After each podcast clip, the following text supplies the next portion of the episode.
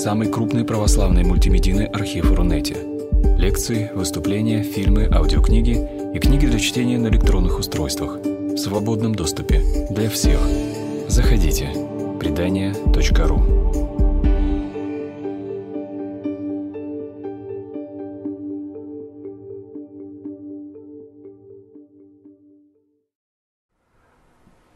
Добрый вечер еще раз, дорогие братья и сестры. Портал предания РУ сегодня представляет возможность священникам и э, другим участникам этого проекта обратиться к широкой аудитории во время самоизоляции, во время эпидемии, э, может быть, поделиться тем, что каждый из нас переживает в одиночку, для того, чтобы это стало всеобщим каким-то достоянием, чтобы ты чувствовал себя все-таки частью общины, не чувствовал себя одиноким и изолированным. Это чрезвычайно важно для каждого из нас. И поэтому э, лекции, которые проходят сегодня э, без участия прямой аудитории, э, а только онлайн, это тоже замечательный, уникальный опыт. И отдельно хочется поблагодарить всех, кто уже пожертвовал деньги на проекты портала предания.ру. Этот портал ведет не только важные просветительские, образовательные проекты, это замечательная медиатека, но еще и благотворительные проекты. Поэтому большое спасибо всем, кто нас смотрит и все, кто поддерживает деятельность этого портала. Э, конечно, ситуация, в которой мы сегодня оказались, э, для многих из нас совершенно шоковая. Э, более того, многие еще, может быть, не совсем понимают, что происходит, настолько это было внезапно, это как неожиданная пощечина, как жесткий удар, потому что каждый день нам готовят какие-то новые сюрпризы, заставляет расстаться с некоторыми привычками и обычаями, оказаться закрытыми в доме или наоборот, не думая ни о чем, бравировать, выходить на улицу. Э, и господствующее чувство, которое испытывают многие люди сегодня, это, конечно, беспокойство. И когда человек тревожен, то он чаще всего не совсем адекватен. Поэтому тоже сделайте поправку, может быть, на то, что я сегодня говорю, и на те вопросы, которые я сегодня озвучу, э, потому что когда ты встревожен, когда ты э, переживаешь какие-то перемены, понятно, что твой разум не успевает догнать все это – и э, вы сами изо дня в день могли заметить эти перемены, потому что, по первости, казалось совершенно невозможным, э, что ты встречаешься с близкими друзьями, э, не перестаешь с ними обниматься, делать рукопожатие. И, по первости, это казалось совершенно немыслимым. Мало-помалу к этому привыкаешь. Надеюсь, что это не станет нормой жизни, что однажды мы вернемся все-таки к нормальной, к нормальной близости, потому что человек создан для близких отношений. И сегодня мы об этом тоже поговорим. Другой шок, который, может быть, многие из вас переживают, это, конечно, иллюзия прогресса, потому что казалось, что человек может все, медицина может все, и вдруг случилось нечто, перед чем человек со всеми его амбициями, технологиями, медициной совершенно бессмыслен, э, безоружен и иногда, как говорят в шутку, даже не нужен никакой ядерный щит для того, чтобы Э, проиграть в какой-то войне, которая идет совершенно по другим законам и другими средствами. Поэтому это, конечно, очень сильный период какой-то перестройки и не просто кризиса, но и настоящей катастрофы, потому что мир меняется прямо на наших глазах. И каким он будет, мы не знаем. Но э, то, что для христиан становится сегодня очень актуальным и болезненным, это, конечно, то, что мы ограничены в своей возможности приходить в храм. И мы даже не всегда себе оцениваем, насколько это болезненно может быть, и насколько действительно нам храм нужен. Э, в разных городах, в разных регионах режим отличается. В Москве он более строгий, в Петербурге относительно пока э, есть свобода передвижений, и люди могут беспрепятственно приходить в храмы. Но тем не менее, э, священноначалие и многие священники призывают просто к благоразумию, для того, чтобы не злоупотреблять этой свободой. Но, тем не менее, э, то, что человек оторван от храма, это, конечно, шок. И для нас одновременно это и тоже счастливая возможность открыть для себя некоторые вещи, которые мы привыкли использовать в своей жизни, пользоваться таинствами церкви, э, свободой вероисповедания и, может быть, не слишком ценить это, просто воспринимать как нечто нормальное.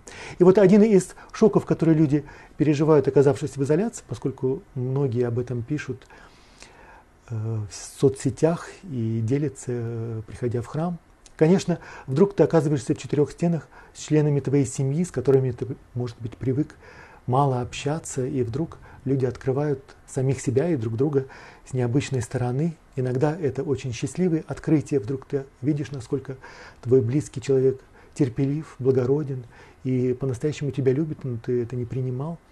Может быть, кто-то сталкивается с какими-то другими проявлениями, но для всех нас это момент тоже открыть самого себя и упражняться, стараться быть милосердным и милостивым, терпеливым. И все это можно сказать, удваивает Великий пост. По-настоящему Великий пост становится временем испытания и временем каких-то важных открытий. И, может быть, самое главное открытие, которое для христиан может подарить этот коронавирус, эта эпидемия, открыть измерение домашней церкви. Потому что мы настолько привыкли ходить в храм, пользоваться готовым богослужением и пользоваться немножко пассивно, Э, вдруг заставляет многих вернуться к тому опыту, которым жили древние христиане, когда церковь была домашней, когда была одна семья, и она в воскресе, воскресный день или в субботу вечером совершала трапезу Господню. И прежде всего твой дом становился церковью. И это очень редкий и очень важный опыт. Тот, кто имеет эту возможность прожить его по-настоящему, я всячески приглашаю сделать это – не стесняться. Если в вашей семье не было привычки вместе молиться, это замечательный повод, э, потому что если все время говорить только о новостях и озвучивать статистику, потому что, в скобках скажу, мы переживаем не только эпидемию коронавируса, но еще и эпидемию статистики, потому что звучат цифры, за которыми в действительности ничего не стоит, они нас шокируют и не более того. И вот э, духовное противостояние этой эпидемии, в том числе эпидемии статистики, эпидемии фейковых новостей, каких-то ложных страхов и очень много всего побочного и по сути своей, скажем, бесовского, э, мы сможем этому противостоять именно тем, что церковь становится твоим домом, то есть твой дом становится церковью. И э, сначала я хотел бы сказать э, самые простые вещи, потому что те, кто из вас исполняет утренние и вечерние правила и привыкли это делать, и кто это делал индивидуально, может это делать вместе, например, со своим мужем, женой, с детьми. Вот. Э, утренние и вечерние правила – это все-таки индивидуальная молитва. Э, но э, другое дело – утреннее и вечернее богослужение. Я на секунду отвлекусь для того, чтобы сделать репост, потому что некоторые наши зрители не могут найти, где можно увидеть трансляцию.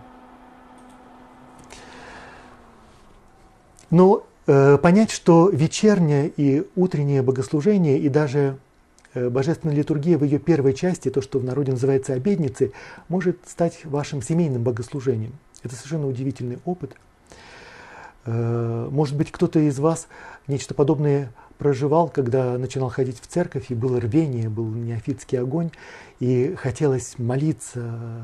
Потом, может быть, он остыл. Но вот сейчас момент раздуть это остывшее пламя, эти искры, и э, попробовать совершать какое-то утреннее или вечернее богослужение в семье.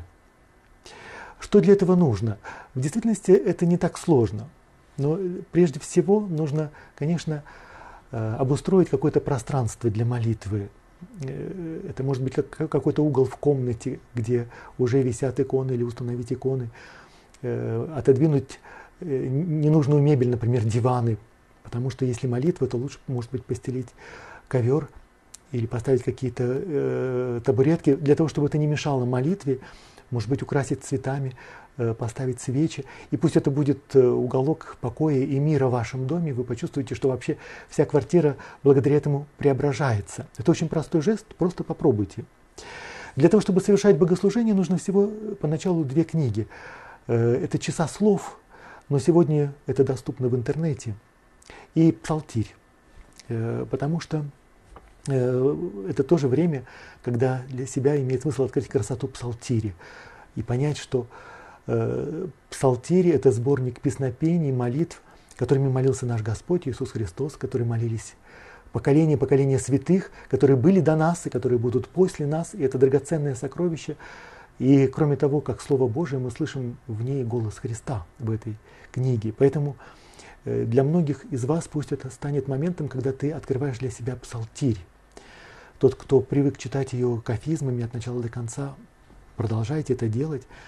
Э, для кого эта книга покажется новой и непонятной, э, откройте те псалмы, которые вам наиболее близки для начала, и почувствуйте, что это становится вашей молитвой. Это может быть 50-й псалом покаянный, это может быть 23-й псалом, где выражается чувство верующего человека, который даже посреди опасности в пустыне Э, да даже в преисподней чувствует себя в присутствии Бога, в окружении Его любви. И 138-139 э, псалмы, псалмы восхождения в конце.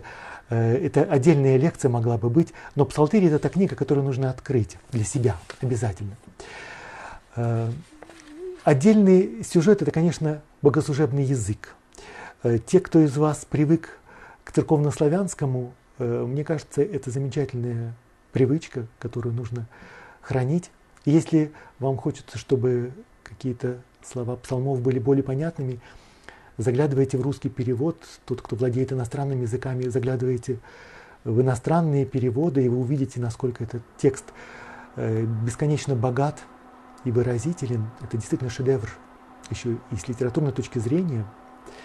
Но э, все-таки понимаете, что церковнославянский язык э, это не вопрос понимания, потому что э, тоже коронавирус пусть развеет вот такой наивный миф о том, что главное все понимать. Вот мне объяснили, я все понимаю, а если я что-то не понимаю, то вот пусть мне объяснят, тогда я, может быть, еще подумаю, молиться или не молиться.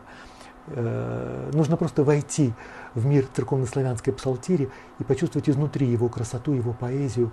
И э, все, все современные переводы, они имеют свои достоинства, бесспорные достоинства, но ничто не сравнится в действительности с поэзией и внутренним ритмом церковно-славянской псалтири. Более того, это молитва все-таки всей церкви, и поэтому ты входишь в это дыхание, в этот ритм, который гораздо важнее, чем понимание. Но это э, маленькое было отступление относительно языка.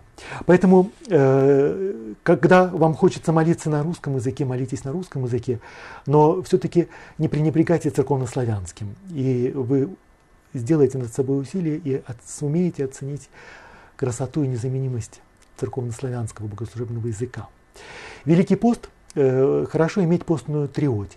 Э, может быть, кто-то из вас уже и так ее читает – Э, у меня есть прихожане, которые во время первой седмицы Великого Поста и Марии Настояния не могут присутствовать в храме на богослужении, поэтому канон Андрея Критского они читают дома или слушают в записи. В частности, вот есть замечательная запись, где Великий канон читает патриарх Алексий, э, но сейчас очень много трансляций, и это можно делать. И эти люди делятся, что э, момент, когда ты уединяешься дома и читаешь постную триоть, даже если ты поешь на клиросе, тебе кажется, что все понятно. Ты открываешь для себя какие-то новые измерения молитвы, и молитва как будто в тебе начинает дышать. И это не просто слова, просто однажды попробуйте это, и вы увидите, что всякий опыт превосходит все, что мы можем об этом сказать. Что касается вечерним мирским чином, Э, если она совершается без участия священника, то традиционно любые молитвы начинаются словами молитвами святых Отец наших, Господи Иисусе Христе, Боже наш, помилуй нас. Аминь. И после этого вы можете прочитать псалом, которым начинается вечернее богослужение, предначинательный псалом «Благослови душа моя Господа». Если вам этого уже покажется достаточно много, вы можете остановиться и завершить после этого псалма тем же самым возгласом молитвами святых Отец наших, Господи Иисусе Христе Божий, наш, помилуй нас.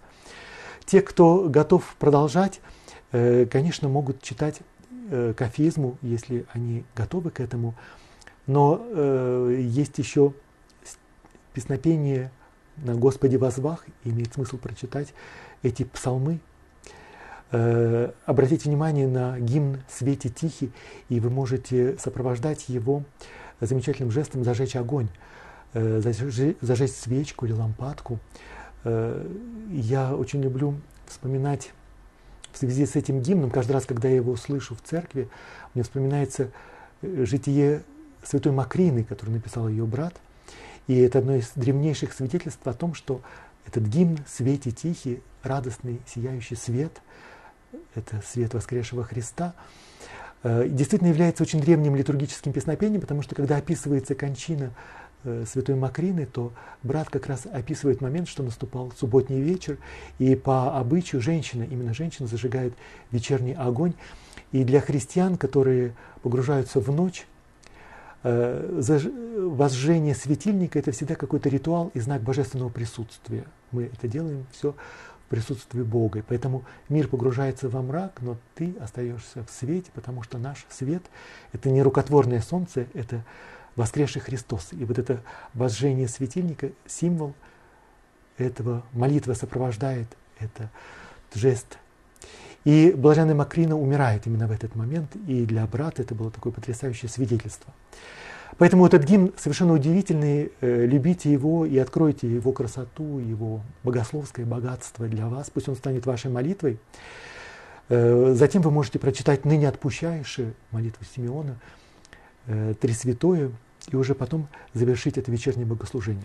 Но если вы это совершите в семье, если у вас есть такое доверие, и вы можете, не стесняясь, вместе молиться, вы откроете, что не только совместная молитва делает церковь, мы становимся церковью именно благодаря тому, что мы участвуем в общей молитве вместе со Христом. Но и семья становится семьей, потому что возникают вот такие важные ритуалы. Совместная трапеза, время, которое вы проводите вместе в кругу семьи, какие-то праздники, которые вы празднуете вместе, испытания. И молитва находится в сердце всего этого, это как огонь, если семейный очаг представить себе вот как семейный очаг, то молитва это тот огонь, который все согревает. Э, старайтесь, если вы начнете совершать такие богослужения, их делать регулярно, в одно и то же время, желательно вместе со всей церковью, то есть в конце дня – допустим, в 6 часов вечера. И э, пусть это будет каким-то правилом. Для того, чтобы это э, начало приносить какие-то плоды, необходимо время. Нужно войти в этот ритм. Очень э, замечательный момент – это открыть для себя тоже силу Иисусовой молитвы.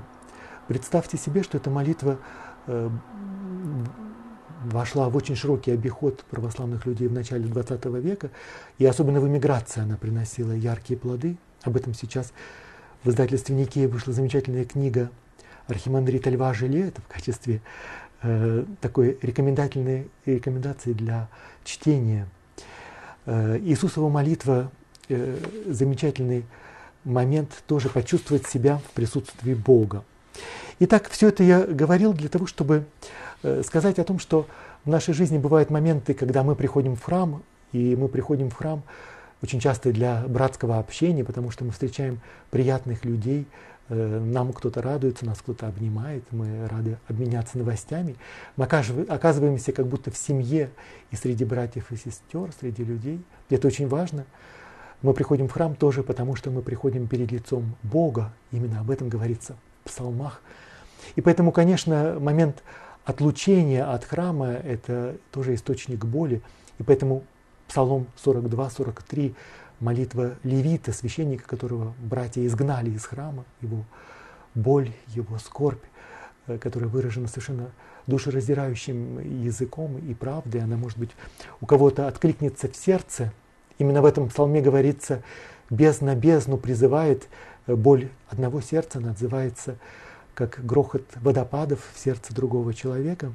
Итак, э, момент, когда мы оторваны от храма, нужно никогда не забывать, что не только мы приходим к Богу, но есть моменты, когда Бог приходит к нам. И если вы из благоразумия э, отлучены от церкви или ограничены возможностью бывать в храме, это замечательный момент, чтобы вы пережили посещение Бога, что Бог вас посещает там, где находитесь вы. И э, поэтому очень важно сейчас для себя э, не упустить этот момент, использовать с максимальной духовной пользой, понять, что Бог э, дается нам, и мы соединяемся с Богом не только в таинствах церкви, от которых мы, может быть, сейчас многие из нас оторваны, но прежде всего в молитве. Э, Бог там, где двое или трое собираются вместе для того, чтобы призвать Его имя. Замечательный момент открыть это. И причем это может произойти не только с людьми посторонними, с твоими братьями и сестрами, которые в храме, но это может произойти с членами твоей семьи, которые, может быть, были неверующими, как тебе казалось, или э, с которыми ты стеснялся разделить свою веру, или э, твоя набожность была, может быть, каким-то камнем преткновения для них. Это момент открыть, что Бог среди вас даже э, в тех ситуациях и с теми людьми, с которыми вы это не ожидали. И еще очень важный третий момент. Его никогда не нужно забывать. Бог с нами, и мы в нем, когда мы перестаем думать о самих себе, когда мы оказываем внимание и заботу о другом человеке, который оказывается рядом. И э, точно так же, как Христос в Евангелии сказал, я был голоден, я был без дома, я был скитальцем, я был в, в, в тюрьме, вы меня навестили, Потому что все, что мы делаем младшим сим, то есть людям обездоленным, кто находится в каком-то э, беспомощном состоянии, мы делаем это Христу, и Он в этот момент рядом с нами. Э, по своему опыту я каждый раз с изумлением открываю для себя, когда ты посещаешь э, каких-то одиноких людей, старых, больных, э, ты думаешь, ну вот, по-человечески ты вернешься измученным и уставшим, потому что что-то человек тебе может дать, кроме своего одиночества, своей немощи, своей горечи, может быть. Но э, когда ты вдруг открываешь, что эти люди тебе дают гораздо больше, чем ты можешь им дать, э, это замечательный опыт того, что действительно Господь э, нас ждет там, где мы способны позаботиться о других и немножко отодвинуть в сторону свое «я». Э, вот, поэтому важны эти три момента, важны таинства церкви, но если временно мы лишены этого, воспользуйтесь и откройте для себя все богатство двух других возможностей встретить Бога через чтение Священного Писания, потому что Бог – это воплощенное Слово, и Он присутствует в каждом слове Библии. И если мы его слушаем, если становится нашей молитвой, если мы читаем с какими-то элементами созерцания, то мы по-настоящему причащаемся Богу. И на этом основана многовековая практика духовного чтения священного писания в монашеской традиции, которая очень важна для православных христиан. И, конечно, третий момент – это момент заботы, любви и милости, когда в центре оказывается не твое эго, а оказывается немощь, потребности другого человека. Э, дальше я хотел бы ответить э, на разные вопросы, которые которые возникают, и я вот вижу сейчас э, в комментариях, э, о том, как звонить в колокола, мы тоже, я хотел бы сказать отдельно. Прежде всего, я очень часто вижу горячие споры о том, как люди говорят, ну я же не могу без причастия, вот как же так? Вот я не могу без причастия. И это то, что сегодня вот тоже появилось в новостной ленте, в частности, официальные представители церкви Э, уже не стесняясь, говорят о том, что возникает какое-то потребительское отношение. Потому что в действительности человек выдвигает свое «я», и э, таинство Евхаристия становится для него объектом потребления. На самом деле я не хочу никого не обвинять, не оправдывать, но тоже помните, что об этом говорят люди, которые сами находятся в состоянии тревоги и растерянности. И э, когда ты в таком состоянии, то ты готов ухватиться за что угодно для того, чтобы каким-то образом избавиться от своей тревоги. Поэтому это нужно уважать и относиться с пониманием, точно так же, как с пониманием относиться к своей собственной тревоге и своему страху. Поэтому не будьте строгими к таким людям. Про себя я могу сказать, что э, я эту фразу услышал общаясь с одной прихожанкой, которая так вот бравируя пришла на богослужение, когда уже объявили о режиме самоизоляции. Она произносила как бы немножко бравируя. А я в это время был по-своему потрясен Э, другой новостью, которая пришла в тот момент из Испании, еще не знал никто, чем там все дальше обернется, но уже в тот момент Ледовый дворец Мадрида переоборудовали под морг. Вот, и у меня как бы был какой-то э, колоссальный диссонанс между вот этой реальностью людей, которые не имеют возможности даже похоронить своих близких и с ними попрощаться, и что-то приобретает массовый размах, и вдруг какое-то одинокое я, которое тоже кричит о своих правах или о своей помощи, но э, одинаково нужно с милосердием принимать и тех, и других. Э, про себя я тоже думаю, что наконец-то для людей э, действительно участие в таинстве Евхаристии открылось как некий источник и вершина духовной жизни. И что делать, если ты этого лишен? Ну, во-первых, не нужно думать только о себе. Опять же, момент о вспомнить о многих людях, которые лишены этого. Не только в силу режима самоизоляции, но и, может быть, принять в свое сердце и свою молитву людей больных, э, с ограниченными возможностями, заброшенных, которые тоже лишены этой возможности и, может быть, не менее тебя жаждут. Э, вспомнить какие-то моменты в истории, потому что, э, может быть, это покажется банальным, но все-таки представьте себе вселенский потоп. Ной лишен много чего – оказавшись в изоляции.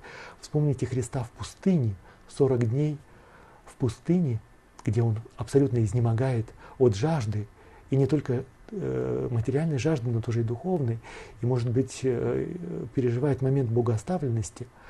Вот, и это тоже момент соединиться со Христом, через свою эту жажду, через свой страх, немощь, соединиться с Христом, который в пустыне.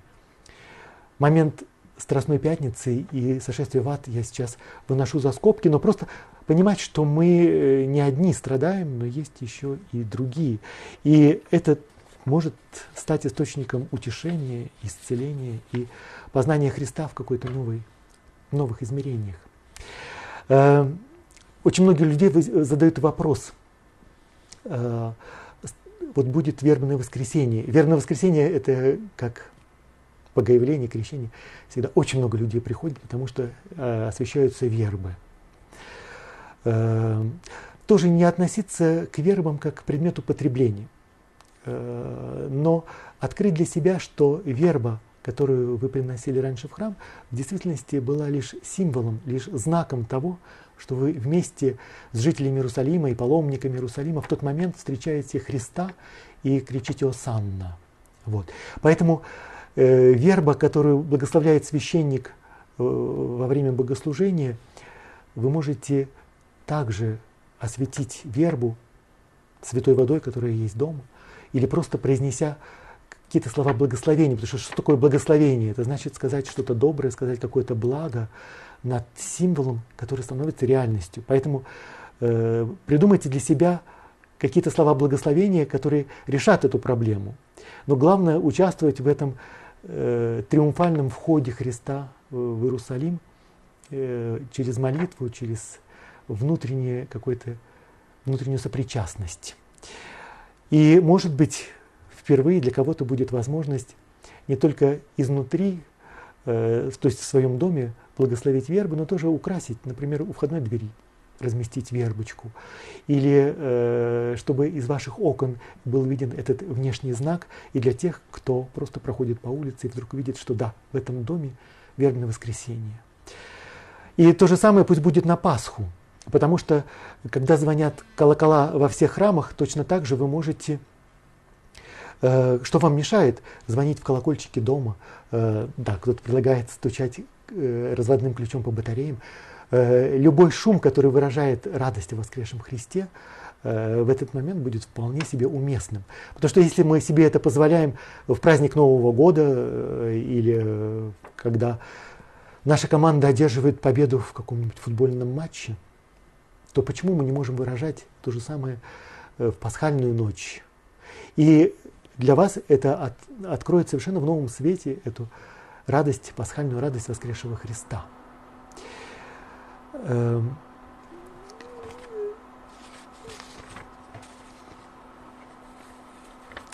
отдельный вопрос, э, очень часто задают этот вопрос, Э, как участвовать в тех богослужениях, которые ты смотришь по телевизору или э, через видеотрансляцию. Очень многие храмы сегодня ведут прямую трансляцию. Кто желает, может видеть трансляцию патриаршего богослужения. Но даже сельские храмы ведут трансляцию. Некоторые священники даже из своих домов ведут трансляцию. Э, поэтому выбор чрезвычайно широк. В скобках скажу, что Э, один из прихожан говорит, что а я в день успеваю посмотреть три божественных литургии. Э, это полезно или нет?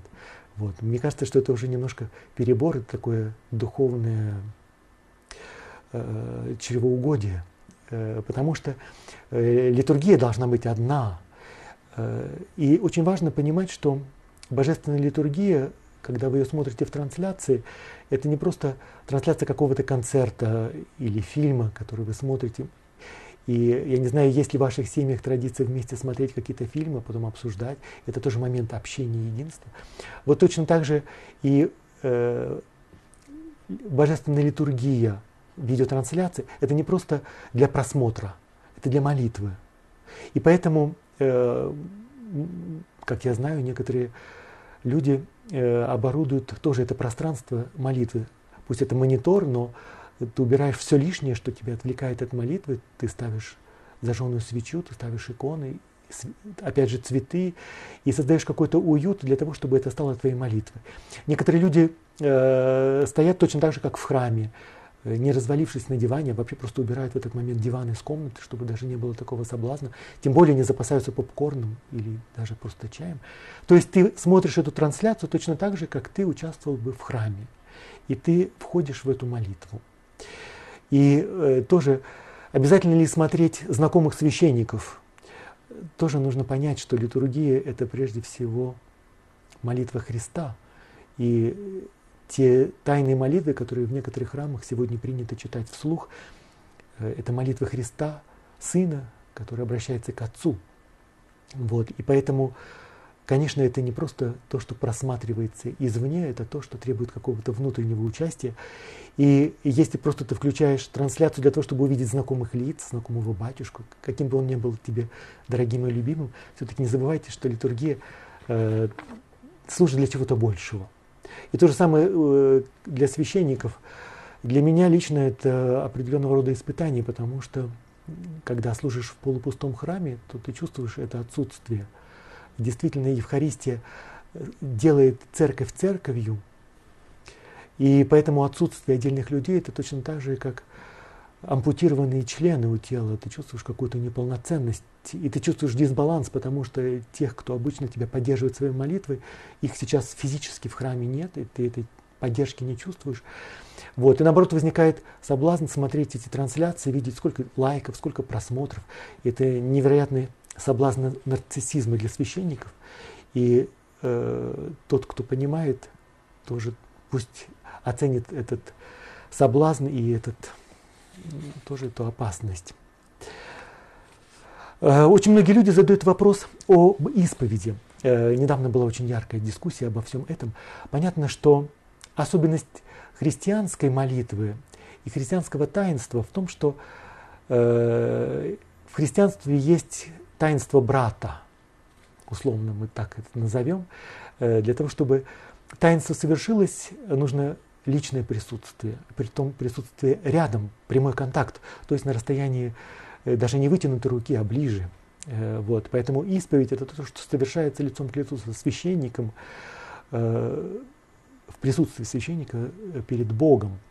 Поэтому никакие таинства дистанционно не могут совершаться. Это не просто профанация, это просто абсурд. Это невозможно. И это суть христианства.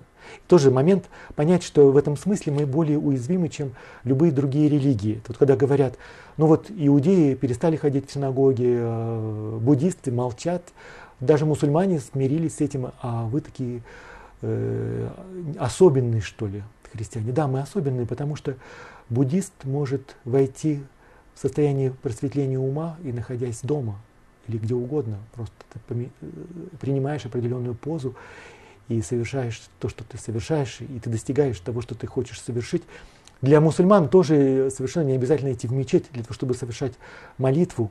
Они это могут делать даже в публичных местах и где угодно. Вот. Э, иудеи тоже достаточно 10 человек для того, чтобы совершить, например, кадиш. Но самое главное совершается в кругу семьи, субботний ужин и субботняя молитва. Вот. Но для христиан нужно присутствие братьев и присутствие церкви. И когда мы лишены этого, то это по-настоящему лишение и делать вид, что ну вот можно духовно все покрыть, э, это будет немножко легкомысленным. Э, то, что причиняет боль и является лишением, нужно принимать как таковое и не прибегать к какой-то э, искусственной духовности, спиритуалистичности для того, чтобы камуфлировать проблему. Проблема есть. Вот. Поэтому исповедь это то, что совершается лицом к лицу священником, но если такой возможности нет, э, я бы предложил каждому э, совершить какое-то какое исповедание совести, исповедание помыслов наедине, точно так же, как мы совершаем это в молитве, как говорит Христос. Кстати, тоже э, здесь Спаситель для нас является учителем молитвы, в Евангелии очень часто возникает ситуация, когда он специально удаляется в пустынные места для того, чтобы побыть наедине с Отцом, побыть наедине с Богом. И поэтому открыть для себя, что мы христиане, мы крещены, и через Христа мы имеем доступ к Отцу. И иногда нужны моменты, когда ты удаляешься, уединяешься, закрываешь дверь в своей комнате, уходишь в глубину своего сердца для того, чтобы там Бог, видящий тайные, открыл себя тебе. И поэтому исповедь может совершаться в уединении. Для этого можно прочитать молитвы э, покаянные. Кто привык слышать молитву священника в храме, тот может прочитать эту молитву. Есть замечательные молитвы, которые пользуются колоссальной популярностью у наших прихожан. Это молитва отца Александра Меня. Э, их не всегда удобно читать в храме во всеуслышание, потому что они слишком личные и слишком глубокие. Они как бы не для публичного употребления. Поэтому откройте для себя молитвы отца Александра Меня э, о покаянии. Вы можете прочитать Священное Писание, откройте Евангелие от Луки, историю блудного сына или те притчи, которые говорят об этом, для того, чтобы э, соединиться с Богом через Слово Божие и затем увидеть себя со стороны, увидеть себя глазами Бога. Э, не оправдывать и не стыдиться и не бояться своих грехов или каких-то поступков, которые омрачают вашу совесть, которые в присутствии людей мы привыкли, может быть, скрывать или стесняться. Увидите глазами Бога для того, чтобы э, все это каким-то образом предстало для вас в новом свете. А уже потом, когда будет возможность прийти к священнику, вам будет что рассказать. И эта радость исповеди, я вас уверяю, она будет еще сильнее. Э, кто-то задает вопрос, может быть, он покажется наивным людям, которые считают себя продвинутыми и, может быть, чемпионы в молитве. Спрашивают такую вещь, что означает молиться за кого-то? Э, действительно, вроде бы мы настолько привыкли молиться о ком-то, молиться за кого-то, но э, тоже имеет смысл задуматься – и мне э, приходит в голову образ, это Евангелие будет читаться в Лазареву субботу, буквально через несколько дней. Э, Лазарь при смерти, он умирает, и сестры, друзья посылают вестника для того, чтобы сообщить Христу, тот, которого ты любишь, твой друг, он умирает, для того, чтобы ты об этом знал. Э, молитва о ком-то – это вот стать вот этим вестником, который Христу приносит страдания, боли, беду или какие-то несчастья твоего ближнего, тот, кто тебе дорог, кого ты носишь в своем сердце, передать их Христу. Э, иногда очень полезно молитву за кого-то именно буквально понимать. Ты молишься за кого-то. Человек сам, может быть, не дерзает молиться или не умеет, или считает себя не совсем верующим. Но ничто не мешает тебе прочитать какой-то псалом или своими словами помолиться, как если бы Э, ты становишься просто устами этого человека. Без всякой гордыни просто стать вот этим посредником, мостом между этим человеком, который в твоем сердце, и Богом. Поэтому молитва за кого-то сейчас тоже совершенно уникальная возможность и время молиться друг о друге. Э, аналогичный вопрос задают об усопших, потому что э, да, я вот вижу замечательный вопрос, как будем встречать Пасху.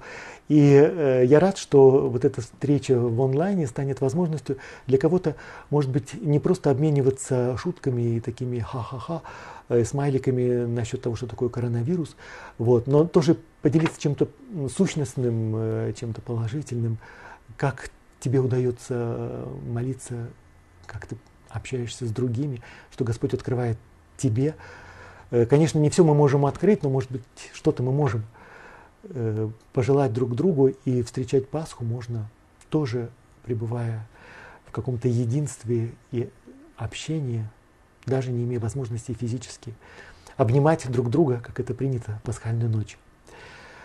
Э, молитва об усопших, потому что у очень многих людей сейчас возникают страхи, но и тоже реальные ситуации, когда ты не можешь отпраздновать годовщину смерти близких, потому что есть традиция в семье э, делать это вместе. Или ты не можешь поехать в другой город для того, чтобы проститься с кем-то из близких э, и предать земле. Э, можно все эти обряды совершить потом, после эпидемии, когда вы сможете прийти в храм, и можно совершать отпевание. Но уже сейчас нужно совершать молитву или какой-то другой ритуальный жест, символический жест, который сумеет выразить э, ваши чувства, вашу любовь, вашу связь с усопшим, для того, чтобы вы могли его передать Богу. Э, может быть, не совсем э, сугубо богословская вещь, но психологически я могу легко себе представить, что для многих-многих людей это будет настоящей травмой. Потом, когда карантин закончится, и накопившиеся это боли, страхи, и в частности вот та боль, которая связана с погребением усопших, потому что человек еще с этапа неандертальца совершал специальные обряды и выражал какую-то скорбь о своих усопших, и э, это очень важный момент и психологически, и духовно, и во всех отношениях, и поэтому эти лишения, они э, скажутся травмой но здесь может быть уместно перейти к вопросу, когда спрашивают, а что будет потом? Потому что э, такой момент кризиса, на самом деле катастрофы, потому что мир уже не будет прежним, он будет другим, будет новым. Я хочу здесь вспомнить одного э, библеиста, который объяснял, что в еврейском языке слово «кризис» означает э, рабочий стол, а на самом деле операционный стол, то есть там, где женщина рождает ребенка. Вот. Я не знаю, насколько это правда, но сам по себе этот образ замечательный. Поэтому кризис – это момент, когда что-то умирает и что-то рождается. И рождается нечто совершенно новое. Катастрофа – это тоже некое потрясение, когда мир становится с ног на голову и происходит полная переформация, полный переворот. Поэтому мир будет новым. Э, я уверен, что э, этот новый мир будет связан с каким-то новым духовным возрождением. Это будет похоже на нечто, что многие из нас пережили в 90-е годы, когда накопившаяся духовная жажда вдруг приносит невероятный взрыв, э, потребность э, открыть для себя Бога по-новому, открыть церковь, э, открыть какой-то духовный опыт, молитву. Поэтому э, будет что-то новое, о чем я думаю с какой-то затаенной радостью и, может быть, каким-то нетерпением. Скорее бы это увидеть. Вот. Ну, как минимум будет радость новых встреч, потому что близкие люди, которых ты не видел все это время, вдруг ты сможешь их обнять, и э, это будет как радость после очень долгой разлуки, поэтому это будет замечательная школа желания. Для нас это сейчас возможность научиться желать для того, чтобы новая встреча а, принесла новую радость. Эм, да, очень много вопросов возникает у людей, почему священники имеют такую привилегию совершать Евхаристию, а вот мы, простые смертные, лишены опять какой-то клерикализм. Эм, я, я понимаю тоже боль этих людей, э, но тоже нужно, я надеюсь, что э, эти люди тоже получают ответы. Во-первых, Господь сумеет утешить даже тех, кто задает такие вопросы.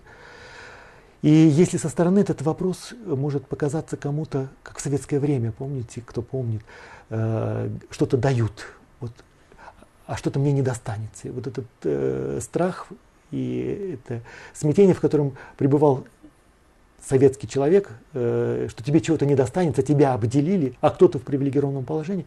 Просто это момент, когда вот именно это нужно просто отодвинуть в сторону.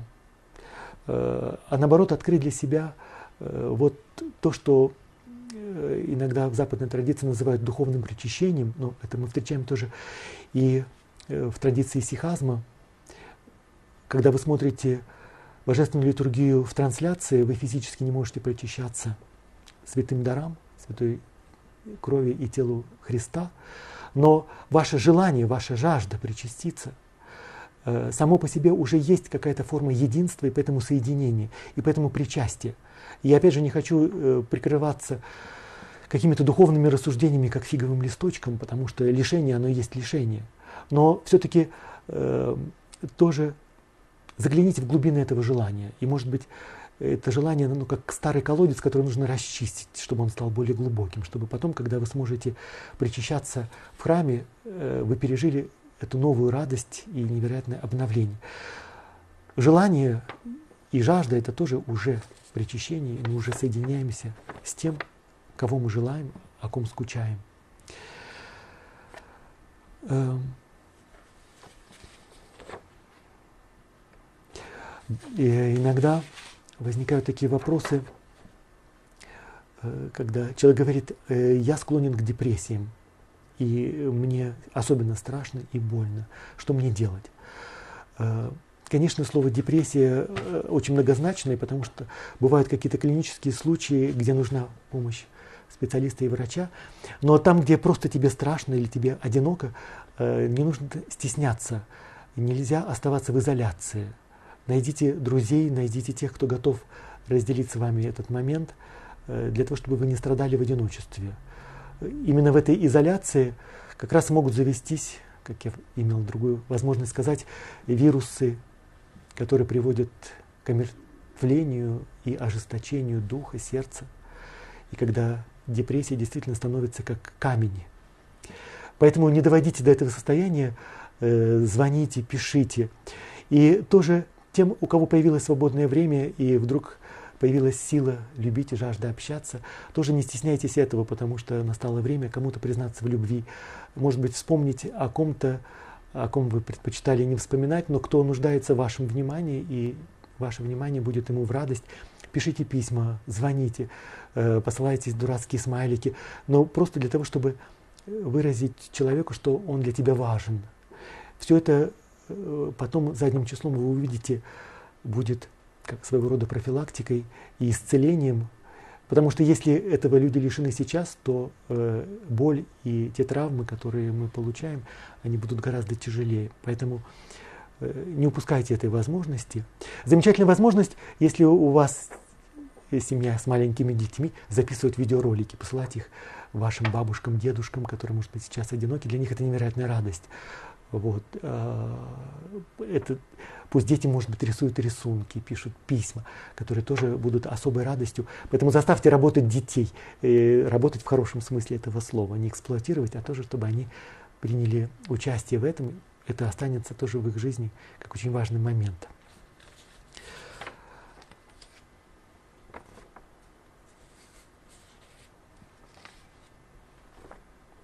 Да, люди, которые откровенно говорят, что им страшно и тревожно, э, э, мне кажется, это очень драгоценное свидетельство, потому что когда человек может признаться, что я не совсем адекватен, я покупаю туалетную бумагу, на самом деле дело совсем не в туалетной бумаге, она ничего не решит. И в здравом уме я бы ее никогда не покупал в таком количестве. Э, точно так же, может быть, кто-то бравирует опасность, эпидемию, потому что просто тебе страшно. Но в тот момент, когда мы признаемся самим себе и мы это озвучиваем, то тем самым мы уже одержим определенную победу над страхом. Поэтому не стесняйтесь сказать самим себе, признаться или поделиться ближними, но при этом всегда старайтесь исцелиться от этого страха. Потому что когда мы озвучиваем и называем вещи своими именами, это уже какая-то победа. Кстати, э, в скобках тоже скажу, что я вот сейчас ощущаю, что эпидемия не только коронавируса, но эта эпидемия лишает слова какой-то власти, потому что э, слова теряют свою силу, свое значение, особенно когда серьезная опасность вдруг становится просто поводом для глумления или хихихаха, э, немножко безответственного. Поэтому э, вот это момент, когда слова должны значить то, что они значат. Как Христос говорит, пусть ваше «да» будет «да». Если мне страшно, это страшно. Если я об этом говорю, то я хочу исцелиться, я хочу победить это. Как говорил владыка Антоний Сурожский в связи с, с, с знакомой вам сценой усмирения бури, ученики будет Христа не для того, чтобы спастись, а для того, чтобы его втянуть в свой страх. Вот, поэтому, когда э, вы превращаете свой страх в молитву, то имейте в виду, что ваша задача не втянуть других в ваше состояние тревожное, а для того, чтобы самим преодолеть и, может быть, послужить потом тоже источником исцеления для других. Э, я здесь вспомнил тоже замечательный момент в моей жизни, когда-то совсем в молодости, э, когда я только начинал совершать первые шаги в церкви, отец Януарий Ивлиев на исповеди мне дал такой духовный совет. А ты это превращай в молитву. То есть то, что лежит камнем на душе, то, что тебе мешает, ведь ты не знаешь, что с этим делать, чтобы оно не оставалось камнем, ты преврати это в молитву, передай это Богу. Такой замечательный рецепт. И вообще очень много сейчас в нашей жизни по-настоящему монашеского, ну, в таком каком-то особом благородном значении. Мы как будто в пустыне, мы на войне, и действительно происходит какая-то духовная брань, потому что вирус – это нечто демоническое. И э, очень важно помнить эти слова Христа, когда Он говорит «это я, не бойтесь», это говорит воскресший Христос, то пусть для вас это будет действительно Словом Божьим. Тоже момент вспомнить, что когда Бог говорит, да будет свет, становится свет. Поэтому если Он, он говорит «не бойтесь», то это должно принести какой-то плод. Пусть в вашей жизни никакие слова, которые произносятся в молитве или через слушание Священного Писания, не будут бесплодными.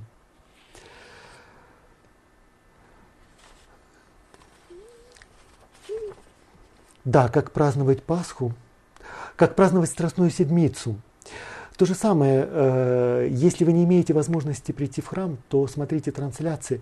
И даже помимо трансляции просто э, вспоминайте э, события Страстной Седмицы, то есть вместе со Христом совершить этот путь от триумфального входа в Иерусалим до Гефсимании, вспомнив омовение ног и другие эпизоды, которые вспоминаются в Страстной Седмице за церковным богослужением, просто совершая молитву, читая Священное Писание, эпизоды Евангелия, э, читая, может быть, богослужебные тексты, которые доступны в интернете, вы откроете для себя красоту и невероятное богатство этих текстов. Один э, знакомый задал такой вопрос. Э, я очень люблю музыку Баха. И можно я буду слушать вот Страстную Седмицу оратории Баха, потому что мне это очень помогает. Вот. Э, если кто-то из вас любит музыку, э, Баха или любую другую, или другие произведения искусства, живопись, литературу, кинематограф, очень важно не, не путать молитву и разные формы молитвы, потому что формы молитвы могут быть самые разнообразные. Не нужно думать, что молитва это только вот как мы в храме стоим, не шелохнувшись, или осеняя себя крестным знаменем, или совершая поклоны. Э, молитва э, иногда совершается самыми необычными могут быть э, формами. Уже то, что мы совершаем крестное знамя, это означает, что мы молимся телом, не только словами. То есть молитва это не только когда мы читаем какие-то тексты. Молитва это тоже когда мы совершаем какие-то жесты. Если вы посмотрите на молящихся мусульман или иудеев, или представителей других религий, то вы можете увидеть, что человек молится всем телом означает всецело молиться. Поэтому э, другая форма молитвы – это танец. Э, а почему не может стать молитвой слушание музыки? Вот. Но очень важно, чтобы это было не просто какое-то внешнее э, событие, не просто эстетическое наслаждение, но чтобы в движении пришло твое сердце, и действительно это было то, что является молитвой, то есть сокровенная сопричастность души с Богом. Вот. Все остальное это лишь формы. И поэтому молиться можно очень по-разному в любой момент. Но не забывайте о самом главном, то, что составляет, составляет суть молитвы.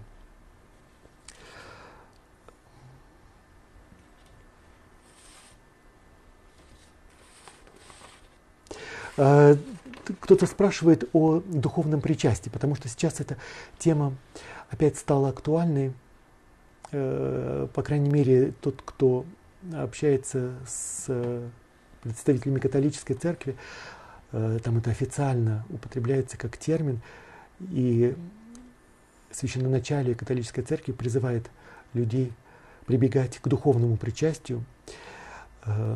Э, я понимаю, что у многих это вызовет сейчас э, реакцию глумления, что это вот очередной фиговый листок для того, чтобы прикрыть реальную проблему. Люди оторваны от причастия.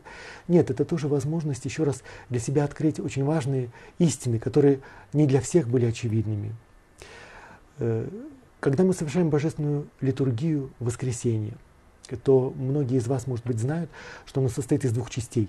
Литургии оглашенных, и потом диакон приглашает оглашенных выйти, для того, чтобы в храме остались только верные.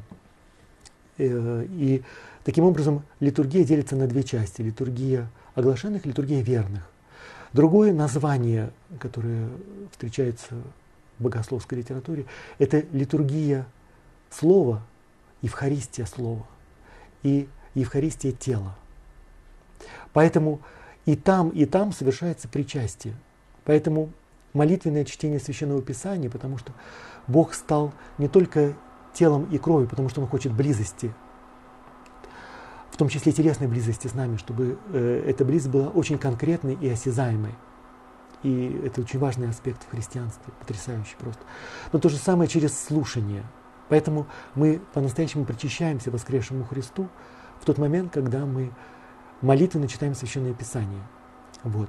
И пусть многие из вас откроют для себя эту радость такого созерцательного и молитвенного чтения Евангелия, Э, который, может быть, в повседневной жизни уходит на задний план. Э, да, э, по поводу Пасхи замечательный момент, который я упустил. Помимо колокольного звона, зажжения свечей, криков «Христос воскресе!» дома, с балкона, на улице, не забудьте семейное застолье. Воскресший Христос, являясь ученикам, очень часто э, является в момент застолья или для того, чтобы вместе трапезничать, для того, чтобы э, соединиться с ними вот в том, что является самым задушевным, домашним, семейным, это совместная трапеза. Это означает, что любая трапеза может стать Евхаристией в том смысле, что вы можете пригласить Бога занять место среди вас, точно так же, как ученики Мауса. Вот, поэтому пасхальный обед – это очень важно – Э, и пусть э, он будет сопровождаться какими-то жестами, какими-то словами и мыслями о том, что э, вместе с вами трапезничает в этот момент воскресший Христос. Это радость, которая рождается между вами, тоже будет очень важно. Пасхальный, э, пасхальный обед э, абсолютно необходим. Я бы сказал, не совершить пасхальный обед – это один из очень тяжелых грехов. Поэтому обязательно не упустите эту радость. Эм.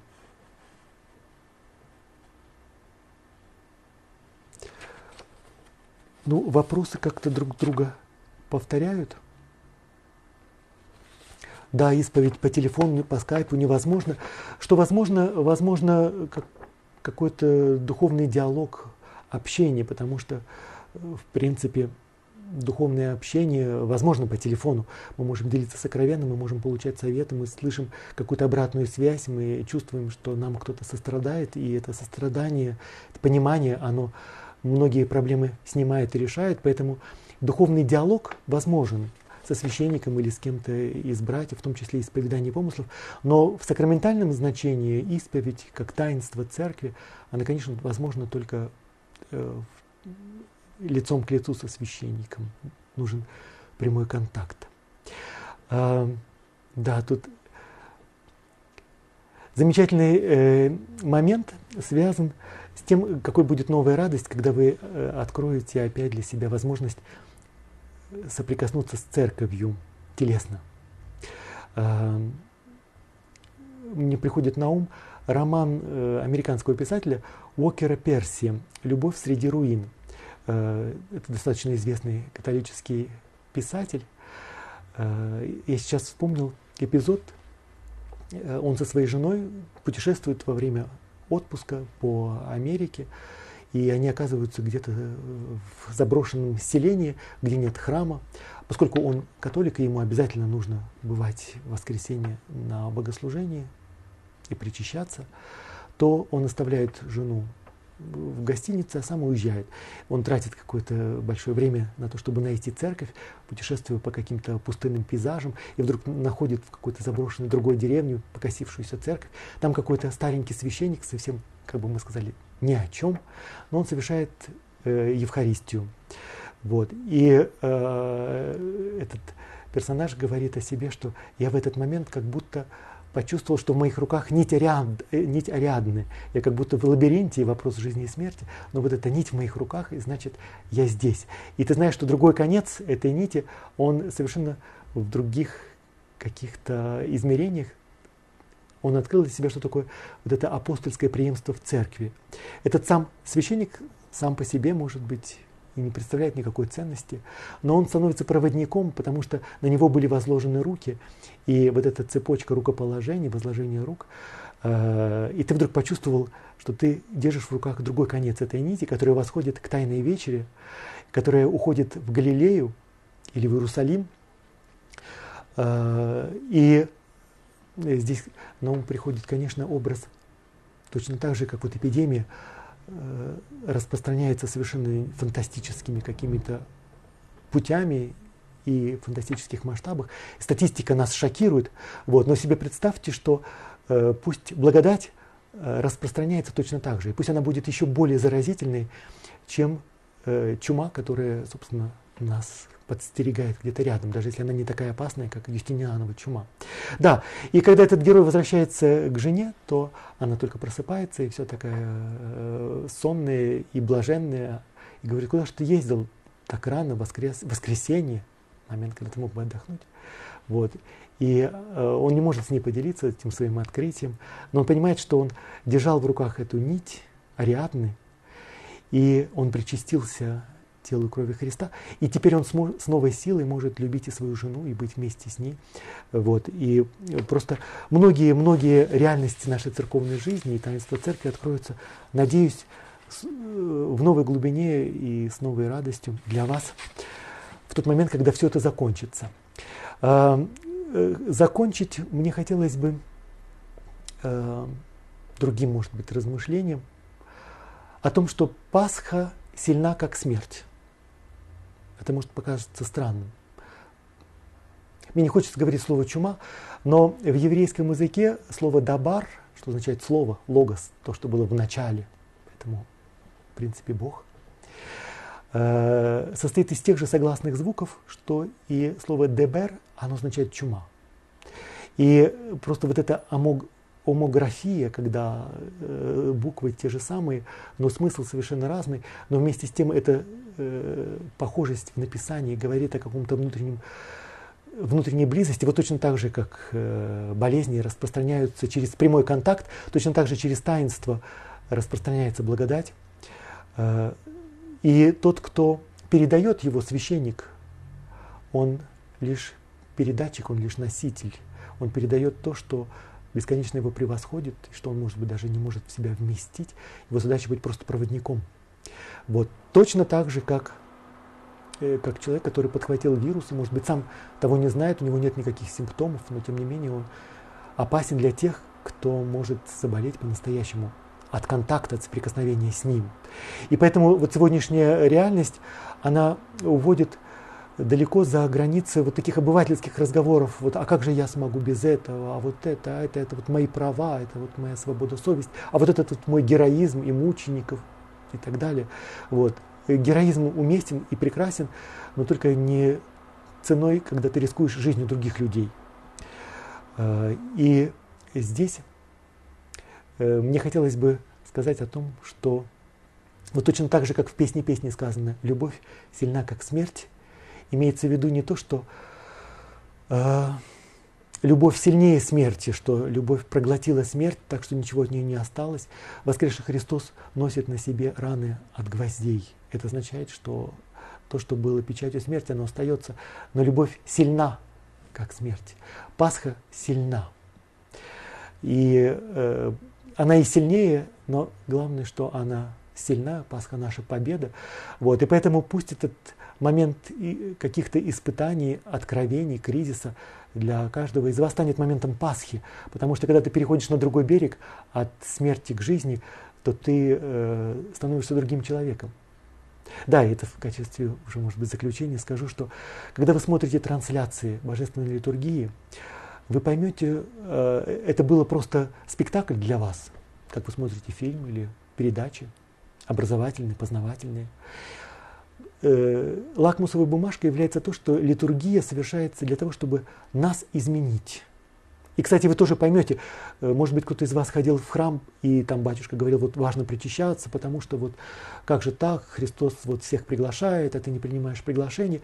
И э, сейчас эти разговоры кажутся не такими убедительными, потому что э, реальная угроза гораздо страшнее. И все то казалось просто немножко наивным лепетом детским. Это не означает, что это было неправильно, просто это недостаточно убедительно как аргумент.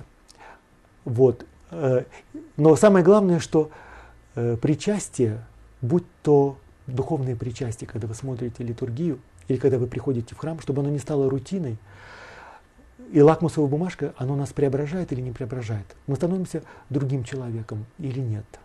Вот. Поэтому я вам всем желаю э, радостного вербного воскресенья, сначала Лазаревой субботы, вместе с Лазарем воскреснуть из гроба э, и увидеть в этом прообраз всеобщего воскресения, а затем день за днем прожить страстную седмицу для того, чтобы вместе со Христом войти в Пасху, вместе со Христом и вместе со всей церковью, вместе с вашими священниками, вашими братьями, которые в этот момент, может быть, находятся в изоляции или вынуждены совершать богослужение в пустом храме или в полупустом храме. Э, не торопитесь завидовать тем, кто э, посещает храм э, и не чувствуете себя обделенными, потому что благодать, которую вы можете получить, просто призывая Бога к себе, там, где вы находитесь, вы можете ее получить гораздо больше, и она может принести совершенно удивительные плоды. Поэтому в ожидании Пасхи и в надежде на то, что все это скоро закончится и будет какой-то новый мир, в котором Христос нам откроется с новой стороны. Я с вами прощаюсь. Спасибо большое за всех, кто был в этот момент в сети. Э, я могу несколько минут уделить на то, чтобы посмотреть вопросы или отреагировать на какие-то комментарии.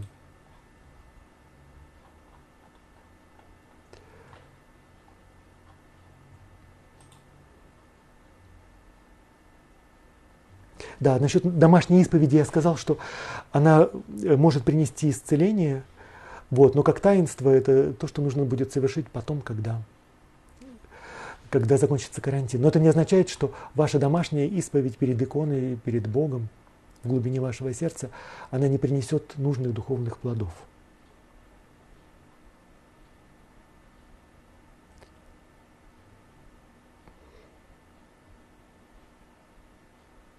Как определить место для расположения иконок и лампадок? В каком углу? А, выберите, выберите тот угол, где вы чувствуете себя максимально в безопасности. И интуитивно мы знаем эти места. Э, некоторым людям помогают домашние животные, потому что они чувствуют э, просто тот мир, который вот именно в этом месте вдруг царит. Я этому не придаю никакой там особой мистики. Просто там, где э, вас никто не будет отвлекать от молитвы. Э, там, где вы назначите встречу Богу, туда Он и придет. Вот, поэтому выберите какой-то угол. Э, в, в крестьянских домах, в избах был красный угол, который обычно помещался так, что когда ты входишь, что ты видишь перед собой иконы, и был ритуал, входя в дом, снимать шапку и креститься перед иконами, тем самым э, приветствуя Бога и свидетельствуя свое почтение и этому дому, и живущим в ним. В городских условиях у многих эта традиция утрачена, поэтому у кого есть красный угол или э, такой, такое место в доме это уже есть, у кого нет, то настал момент его оборудовать. Э, точно так же, как вспомните себя в детстве, что у вас не было момента, когда вы где-то отгоража, отгораживались от взрослых для того, чтобы э, оказаться в своем собственном мире. Вот. Это настал момент, может быть, стать как детьми.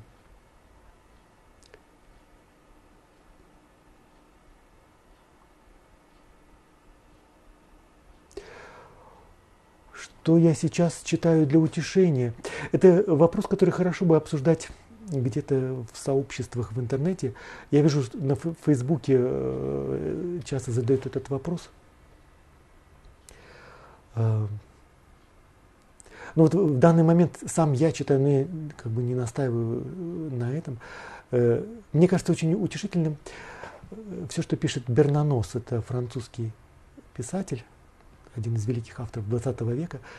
И людям, которым страшно, и которые оказываются вот в условиях какой-то изоляции, Э, есть замечательный э, роман «Дневник сельского священника», который как раз заканчивается такими словами. Он умирает, и, в общем-то, он там в одиночестве. И роман начинается словами «Весь мир разъедаем унынием, и мой приход такой же, как и все». То есть э, все в нем постепенно раздирает, разъедает меланхолия, уныние.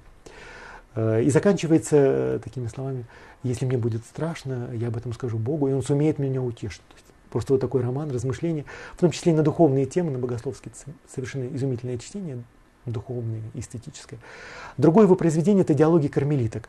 Есть экранизация, две экранизации этого фильма, и э, сама по себе эта история э, монахинь, которые во время французской революции приговорены к смертной казни, потому что они враги революции, и все они заканчивают свой путь на гильотине. Но вот последние их дни, которые они проводят в тюрьме, э, как они объясняются друг другу в любви, как они делятся сокровенным, своим мужеством или, наоборот, своей радостью, своим малодушием, и как каждый из них становится источником э, исцеления. И ты понимаешь, что церковь – это вот именно такое общение, единство святых, что ты не один, а ты э, живешь в окружении семьи.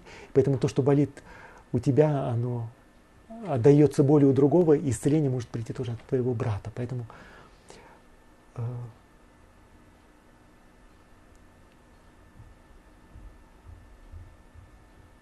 Как молиться дома в период Страстной Седмицы, э, молитесь, как вы привыкли молиться, потому что точно так же, как э, каждый из нас проживает какой-то уникальный опыт, потому что каждому по-своему открывается вот эта обстановка. Точно так же и каждый молится по-своему. Поэтому тот, кто привык читать правила утренние, вечерние, продолжайте это читать. А, то, что Страстная Седмица, я бы просто приветствовал а,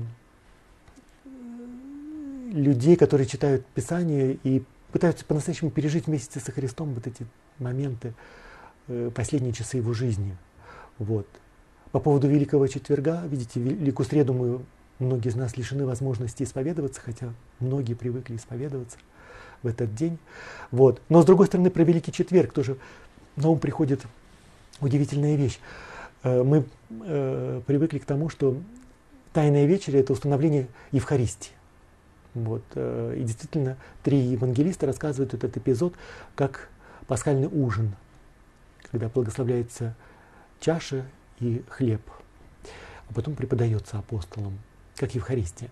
Но есть Евангелие от Иоанна, где Великий Четверг – это омовение ног. И поэтому, э, может быть, в семье, если у вас доверительные отношения, или вы готовы к этому, то вот совершите Тайную вечерю по Иоанну.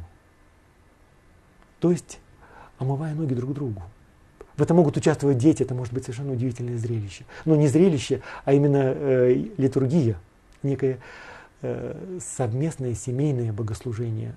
Вот. Очень важно в жизни обратить внимание на те семейные ритуалы, которые между вами есть или наоборот их нет, чтобы они появились, которые помогают э, нам чувствовать близость другого человека, то, что ты не один, что семья – это некое единое целое, точно так же, как церковь.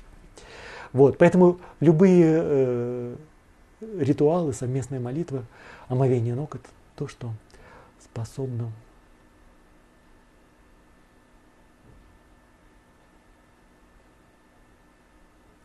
э, Про оглашенных я не очень понял.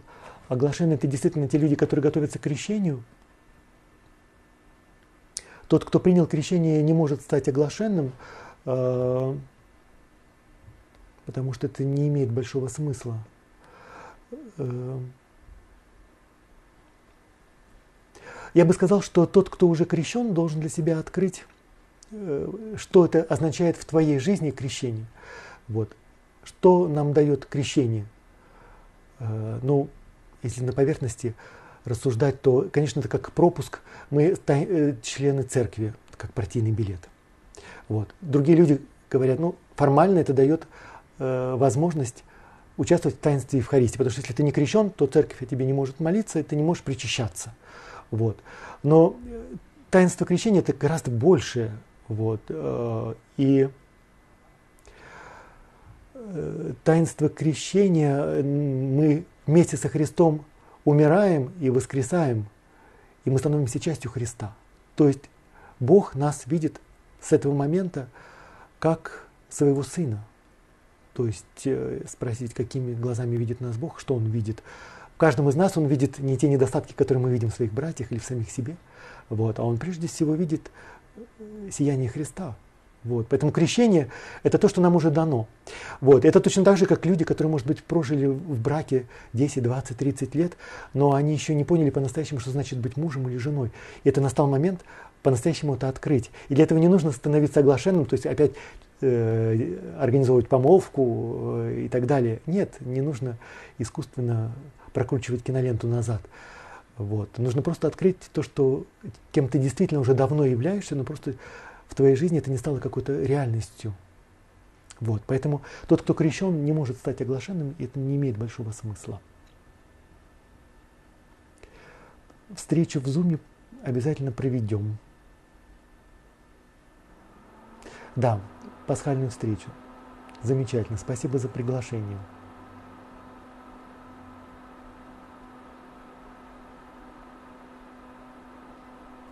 Пасхальный праздник проводите как умеете.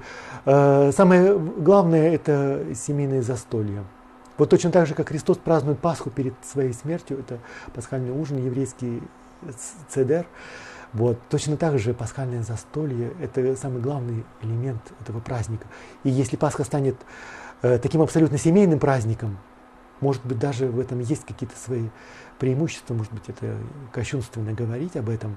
Вот, потому что очень много людей просто приходят на крестный ход, но даже если потом они остаются до причастия, вот, они потом уже дома, ну да, у них есть воспоминания, что они сходили э, на пасхальную службу, может быть, у них появились какие-то свежие впечатления, вот. Но самое главное это то, что происходит в семье.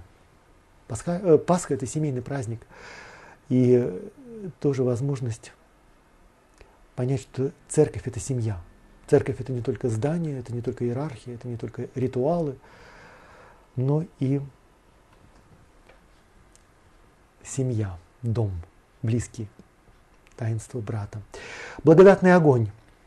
Э, мнения могут быть самые разные. Я высказываю свое личное мнение, и я не одинок в этом, поэтому, э, в общем-то, я выражаю мнение не только свое, но и разных людей, и не все обязаны придерживаться этого мнения. Что для меня важно э, в истории с благодатным огнем? Э,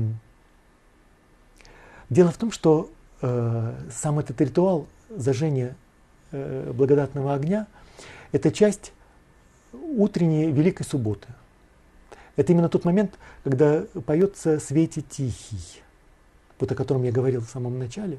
Точно там, так же и здесь происходит литургия света, обновление огня, как обновление э, реальности, потому что это воскресший Христос. Вот. Поэтому благодатный огонь вы можете зажечь дома. Просто от того, что вы в полночь погасите все огни и зажжете лампадку, и для вас это будет символ того, что это и есть воскресший Христос, э, этот огонь будет благодатным.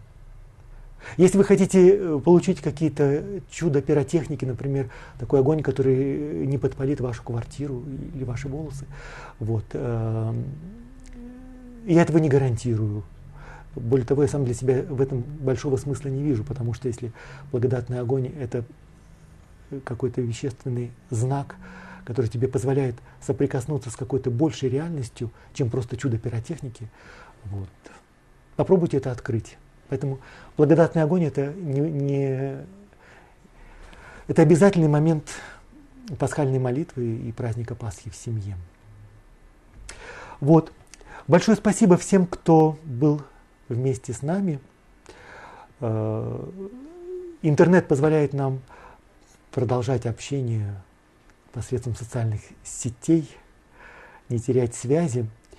Э, я еще раз напомню, что э, сегодняшняя встреча была организована порталом предания.ру, что портал существует благодаря пожертвованиям, поэтому все, кто хочет помочь, принять свое участие в тех добрых делах, которые организуют основатели этого портала и его активные сотрудники. Не стесняйтесь это делать, это можно делать через сайт предания.ру. Я с вами прощаюсь.